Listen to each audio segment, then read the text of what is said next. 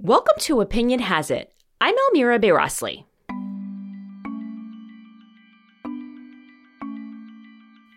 A COVID 19 vaccine is within reach. Breaking news. Pharmaceutical giant Pfizer just announced moments ago that its coronavirus vaccine is 95% effective. Tonight, news on a second vaccine. Moderna announcing its vaccine is nearly 95% effective. For those of you not acquainted with the field of vaccinology, that is extraordinary. And other drug makers are hot on their trail. Companies are trying to figure out now what the best way is to keep the product safe and effective. Pfizer and its partner BioNTech, as well as Moderna, have already submitted a request to the U.S. Food and Drug Administration for emergency authorization. They could be approved within weeks. Does this mean the end of the pandemic is in sight? Mm, not quite. Now, I've used that metaphor that the cavalry is on the way. If you're fighting a battle and the cavalry is on the way, you don't stop shooting.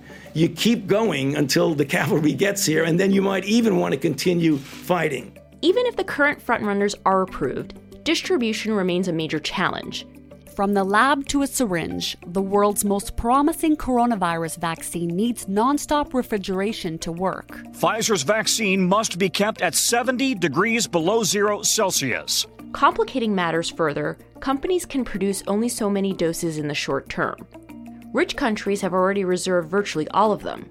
The Director General of the World Health Organization spoke out on Tuesday against the so called vaccine nationalism, referring to countries putting their own interests ahead of others in trying to secure supplies of a potential vaccine. Concerns are growing tonight about a coming free for all, with rich countries gobbling up supply. This carries major risks, not only to public health, but also to economic recovery and geopolitical stability. Hi, it's Tom. Hi, Tom. This is Elmira. Nice to connect with you. Here to speak with us about these risks is Tom Bollyky. I am doing okay. It's, you know, it's been a long pandemic. Tom is the director of the Global Health Program of the Council on Foreign Relations and the founder and managing editor of Think Global Health. He is the author of Plagues and the Paradox of Progress Why the World is Getting Healthier in Worrisome Ways. He joins us from his home in Washington, D.C.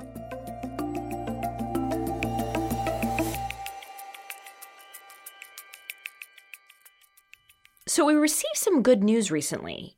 Early, it looks like early results from at least two vaccine trials look very promising.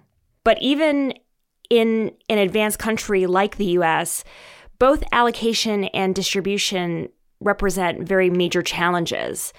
So I want to take a step back and look at that question of allocation. The United States has reserved as many doses as possible but drug makers can produce only so much vaccine in the short term. How will U.S. agencies and states choose who gets vaccinated first? It's a great question. What will happen is that uh, the FDA will authorize emergency use of one or more of these vaccines. We are likely actually to see two uh, received that emergency use authorization in December. Those are the Pfizer BioNTech vaccine, uh, which most people expect uh, that to be authorized in around December 14th. And then probably, if we're on the current schedule, uh, Moderna the following week, those two vaccines. The U.S. Centers of Disease Control and Prevention has a committee that will actually issue the guidelines on who should receive them first. They will only do that once the FDA has authorized emergency use. So it'll come a day or two after that authorization. And how do you expect the CDC to structure that allocation? In terms of the allocation choices, what most people expect the CDC to advise is two waves of uh, priority.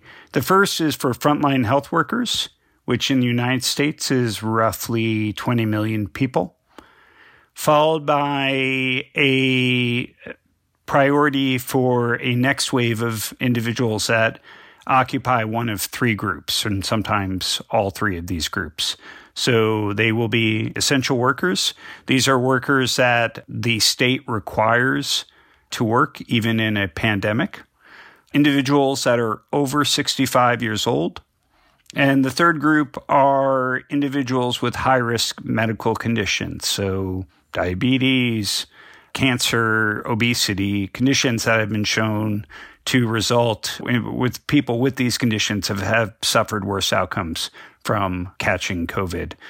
We're not sure which of those groups will go first. Uh, they do vary in size. There are roughly 50 million people who are over the age of 65 in the United States, around 40 million essential workers, and then around 100 million individuals with high risk medical conditions. So they are likely to get the vaccines next. What we know about the Moderna and Pfizer vaccines is that Pfizer has promised to deliver in the US 25 million doses by the end of 2020. And Moderna has promised to deliver 20 million doses to the United States by the end of 2020. Those vaccines both require two doses per person. So you can cut those numbers in half, and there you would expect roughly 20 million individuals who could theoretically be vaccinated in just the next six weeks. And then how long after would it take to actually have a plan to vaccinate everyone in the country? So there's there's a plan whether it's uh, fully thought out and gets followed we'll see but the plan is that then these next priority groups will receive these vaccines the vaccines will be distributed in multiple ways. Um, so they'll be distributed to hospitals, they'll be distributed to private sector pharmacies, and they'll be distributed to states and localities for their public health departments. The challenge that we have seen so far, though, is that the CDC has only distributed $200 million to states to support this rollout for what will ultimately be by far the largest vaccination campaign in U.S. history. And it's not entirely clear how they mean to monitor and enforce the allocation guidelines that the CDC has provided. In past pandemics, uh, states and localities have not followed them sufficiently. This morning in Health Watch, the H1N1 vaccine. It is now being rushed out the door to clinics all across the country. According in the to spring the of 2009, an influenza virus known as swine flu emerged in the U.S. It quickly spread across the world. Because the strain closely resembled the yearly flu, it didn't take long for researchers to develop a new vaccine. By October of that year, doses were ready for distribution. But we learned today that some Wall Street firms have gotten the vaccine to give to employees who are at high risk for the virus. That news did not sit well with many doctors and hospitals who have yet to get any vaccine. There really isn't a ready made way to get it out to people quickly. Protection against the swine flu is going to be delayed for millions of Americans. But the U.S. botched that rollout. Understanding what went wrong in 2009 will be crucial to end our crisis. Part of it is they provided vaccines to states and localities according to their population size. That makes sense from a logistical standpoint. It's also politically palatable. It makes no sense from a public health standpoint. The reason is that states have different populations of high risk, high priority individuals. Washington, D.C., only one third of the population is overweight and obese. But if you go to a state like West Virginia or Alabama, it's closer to half. Different states have uh, many more frontline health workers than others and you have see significant uh, differences in the distribution of individuals over 65. So distributing just on the basis of population size doesn't make sense when the states have uh, different needs that they need to serve. The second challenge you had is that states and localities were somewhat left to their own devices in applying the allocation guidelines they got from the CDC so what you saw was racial disparities in who received uh, the vaccine. So Black and Latino Americans had much lower coverage. Um, you also saw frontline health workers have lower coverage. The last is you did not see a robust communication and engagement effort. And the worry is that unless we provide states with more resources, more ongoing guidance, that you may see the repeat with these new vaccines that we will have for the coronavirus. The vaccine for COVID 19, the rollout will also come with a backdrop of a complicated presidential transition. And the United States is very polarized. What obstacles does this present, and can they be overcome? So you are uh, very polite. Complicated is a, a euphemism for what has happened so far. Um, largely, we've lost 20 days to delay over fights over the election results. That's a challenge because that's 20 days lost in coordinating between the two administrations that are going to oversee this vaccine distribution. It's important that we get that handoff right at the end of the day, vaccine coverage, getting uh, the coverage that you need to see, depends a lot on the confidence of the public. And once we lose that public, it's hard to regain. A second reason why it's important that we get that right is the US between now and March 1st is projected to have an additional 220,000 deaths. That trajectory we can meaningfully shift if we can get vaccines to the vulnerable and exposed population that can benefit most from that vaccination. Getting all Americans vaccinated will be hard enough, but that's nothing compared to what low and middle income countries will face, especially because a handful of rich countries are already hoarding doses of potential vaccines. Well, it's becoming like a bidding war Pope Francis has warned rich countries against hoarding COVID 19 vaccines once they come out, urging countries to make them available to all. But in Africa and Asia, lower and middle income countries are looking on in dismay. The US and a handful of others have already reserved nearly 80% of Pfizer's initial vaccine doses. These governments represent just 14% of the world's population, Meanwhile, researchers at Duke University's Global Health Innovation Center estimate that people in poorer countries may have to wait until 2024 to get vaccinated. We know that this pandemic is far from over, and small states cannot also be left out in the race to seek an effective vaccine. In a global community, parts of the world cannot be made safe in isolation. Vaccine hoarding will harm us all. It's not hard to imagine the public health consequences of this. Vaccinating everyone in some countries and no one in others will lead to a lot more deaths than vaccinating the most vulnerable everywhere. Last week, I sent a letter to all member states requesting them to join the vaccine arm of the ACT accelerator. That's why some international organizations have established vaccine coalitions, like the COVID 19 Vaccine Global Access Facility, known as COVAX. Now, the initiative set up by the World Health Organization aims to ensure 2 billion doses of, of safe, effective, and affordable COVID 19 vaccines by 2021. Already, more than 180 countries have joined COVAX. But this doesn't include the United States. President Donald Trump's administration says that's in part due to the World Health Organization's involvement. And many of the countries that have joined are still making their own individual deals with drug makers. In the past month, the European Commission has been working tirelessly to secure doses of potential vaccines. And tomorrow, we authorize a contract for up to 300 million doses of the vaccine developed by BioNTech and Pfizer well, the EU has already signed three other deals with pharmaceutical companies working on COVID 19 vaccines. In total, the bloc has secured nearly 1 billion potential doses. The United Kingdom has secured a deal for an initial delivery of 5 million doses of a brand new vaccine developed by the US biotech firm Moderna. Tom and others call this vaccine nationalism, and its consequences extend far beyond public health.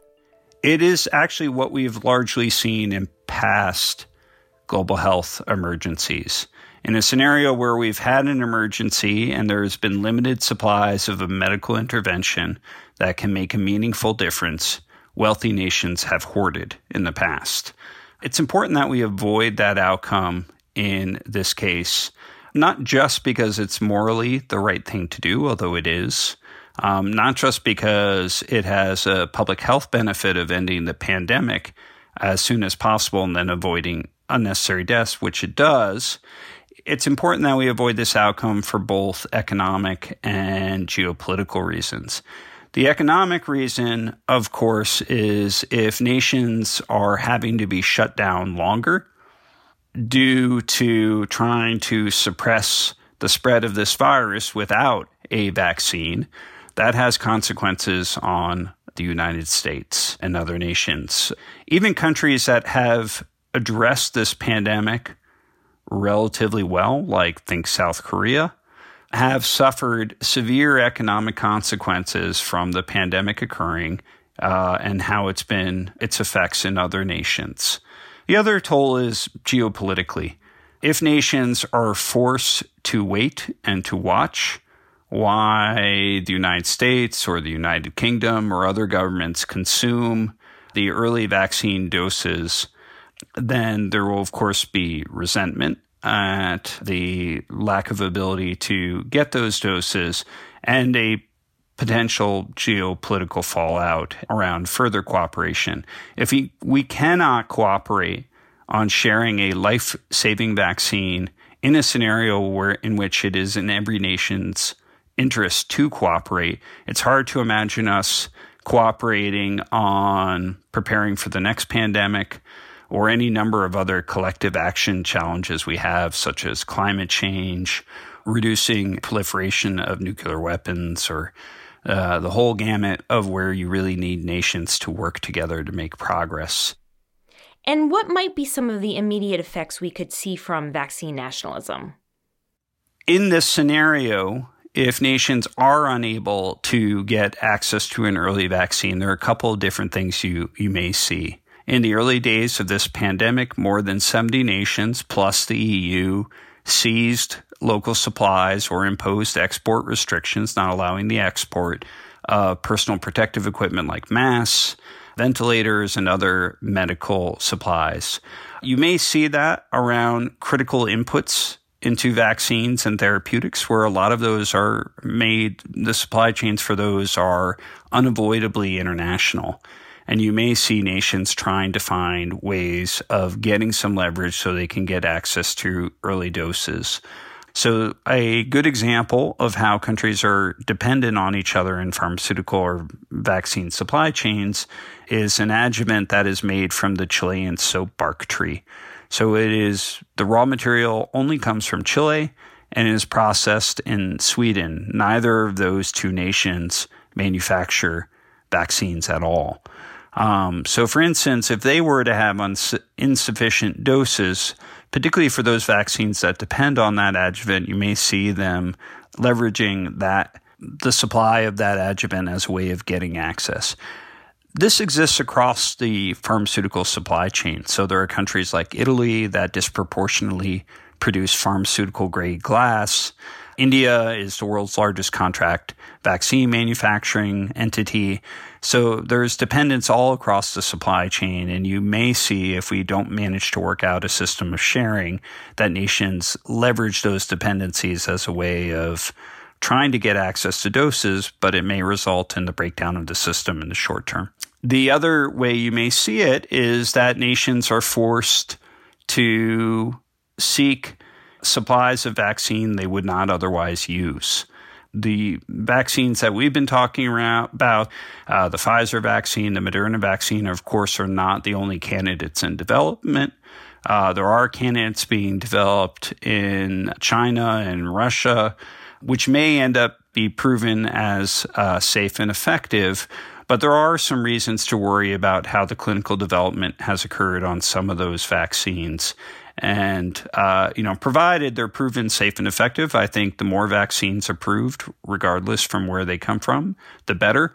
But if you have countries being forced to take unproven vaccines or feeling compelled to take unproven vaccines because they're the only vaccines they can get access to, I worry about that. We'll be right back.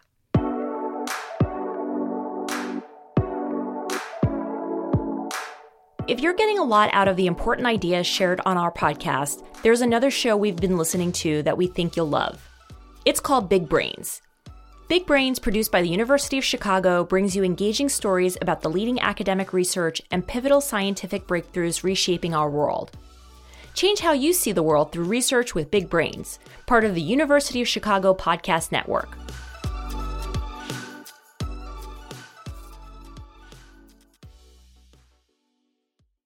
Effective global cooperation will be very hard to achieve for a simple reason. National leaders must answer to their own citizens. A spike in coronavirus cases is forcing some countries in Europe to go back into lockdown. Doctors in Belgium describe the situation there as a war zone. Patients have to share rooms, and medical workers are warning it's just a matter of days until the country runs out of ICU beds. As a record number of Americans remain hospitalized, there is no community or corner of our nation safe from the reach of the virus. At a time when lockdowns and other public health restrictions are destroying livelihoods, they worry that voters won't understand or care about the long term benefits of sharing the vaccine. A number of unauthorized protests against lockdowns have taken place in Germany. Water cannon and pepper spray deployed by police to disperse the demonstrators. In Berlin, police were forced to break up a protest by thousands of demonstrators who defied calls to wear masks and keep a distance. But cooperation isn't a lost cause. To convince leaders to cooperate now, Tom suggests treating the problem like a prisoner's dilemma. If every nation assumes other nations are going to behave like a nationalist, they will behave nationalistic also. So if everyone in the game appears to be uncooperative, there's no incentive to be the only cooperative one the only way to shift a environment where all the players are uncooperative to being cooperative is through reciprocity, where nations can have confidence that it will be a repeat game and there will be consequences for their being uncooperative. So, what my co author Chad Bown and I put forward in Foreign Affairs was the possibility of using the fact that there is interdependence in this scenario around supply chains, that there are likely to be more than one vaccine in this scenario, and nations will want to have access to other vaccines, even if they haven't had advanced purchases of those. That dependency gives the rise to the possibility that you can have a incentive for nations to cooperate that you wouldn't otherwise have. What we propose in the Foreign Affairs article is that you actually enter into a agreement where countries agree to forego these export restrictions on other countries that commit to the agreement. So the risk is that if one country reneges, then they have the possibility of the other participants in that agreement doing the same uh, to them. This kind of reciprocity and dependency may seem novel in global health, but it is the lifeblood of international trade.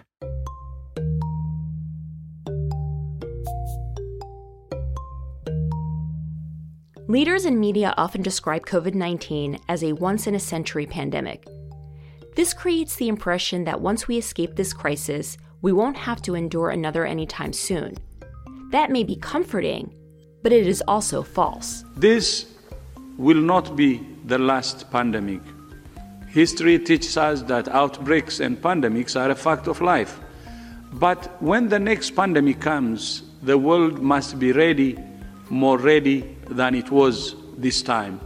The truth is that, in the coming years and decades, scientists expect pandemics to become increasingly frequent and difficult to manage, owing to forces like urbanization, globalization, and climate change. Already, infectious diseases are jumping from animals to humans more often. Doctors have found evidence that suggests camels are indeed to blame for a deadly virus that has spread to humans. Just when we'd almost forgotten about it, the threat of bird flu is back. COVID 19 broke out at a wild animal market in China. This isn't new information. For decades, the world has ignored experts' warnings about the likelihood of major pandemics. Less than 1% of international aid for health goes to preparing for pandemics.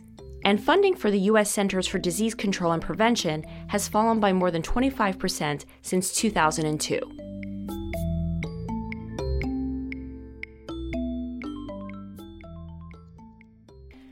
Tom, you were recently part of a CFR task force that looked at some of the lessons from COVID 19 and how we should prepare for the next pandemic. What changes does the world need to implement now while we still have COVID 19 raging? Well, the first thing to recognize is the next potential pandemic could be emerging now, even while this current pandemic is, is ongoing. Some of the major lessons, just to pull out a couple. The first is on the multilateral side. You really saw a breakdown of the multilateral system as it became beholden to geopolitical conflict between uh, the US and China. It's important that we invest in revamping the multilateral system, including the World Health Organization and the United Nations and their capacity to respond. But it is also important that we stand up dedicated structures to respond to all the security and economic aspects of a crisis that sometimes have gotten left out in, in this international health crisis. Uh, so we suggest they are setting up a coalition of the willing, a, a, a, emergency committee to do that. Second, it's clear in the current pandemic that the safety of the world cannot be reliant on the transparency of directly affected countries. The task force concluded, in quite an unvarnished finding, that it's clear from the evidence that China was late in reporting uh, the outbreak of this virus, and then for a critical time period, did not share material information that may have controlled the spread of the virus domestically and internationally. By no means is China responsible for everything that happened next. Every nation received the same information, and some uh, responded more effectively. But that said, moving into future crises, we need a different way to identify dangerous disease events other than depending on the transparency and honesty of governments. So, what we recommend in that context is that there be a hospital based surveillance system. You actually see those kinds of systems in other areas of international concern, like famines and the FEWS NET system, but we haven't had a system quite like that on dangerous disease events. So we, we recommend the creation of one. The third area to put forward is on these vaccine and therapeutic and diagnostic issues. We are building our global approach to this problem on the fly. Um, we are building the plane while while we are flying it to try to have a mechanism to share doses of a vaccine and to avoid this vaccine nationalism that we're talking about.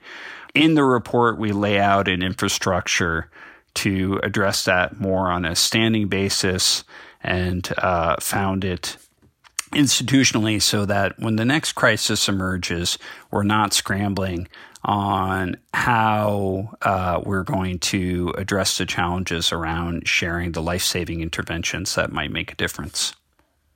You mentioned multilateralism and you talked about the importance of the World Health Organization.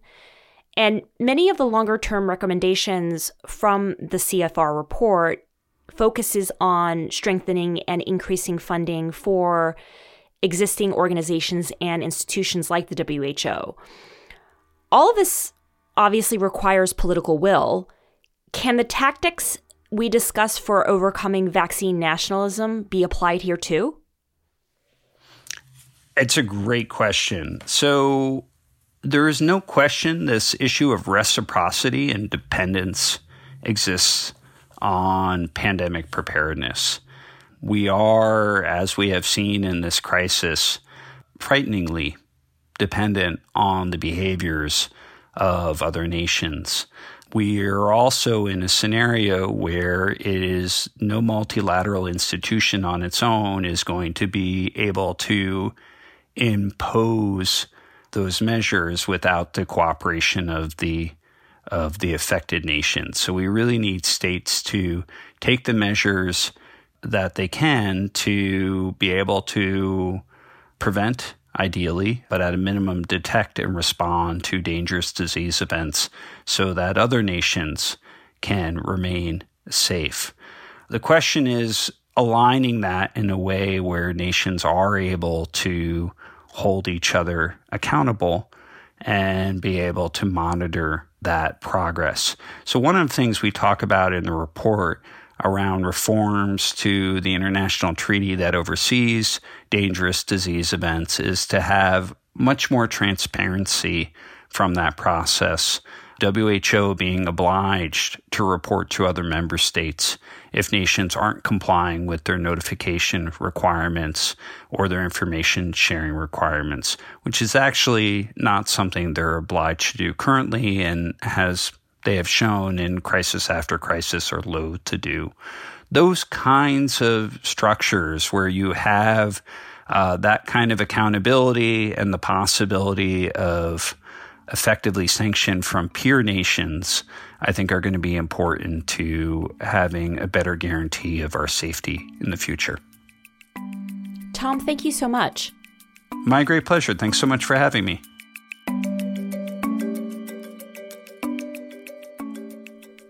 That was Tom Bollyky, the director of the Global Health Program at the Council on Foreign Relations and the author of Plagues and the Paradox of Progress Why the World is Getting Healthier in Worrisome Ways.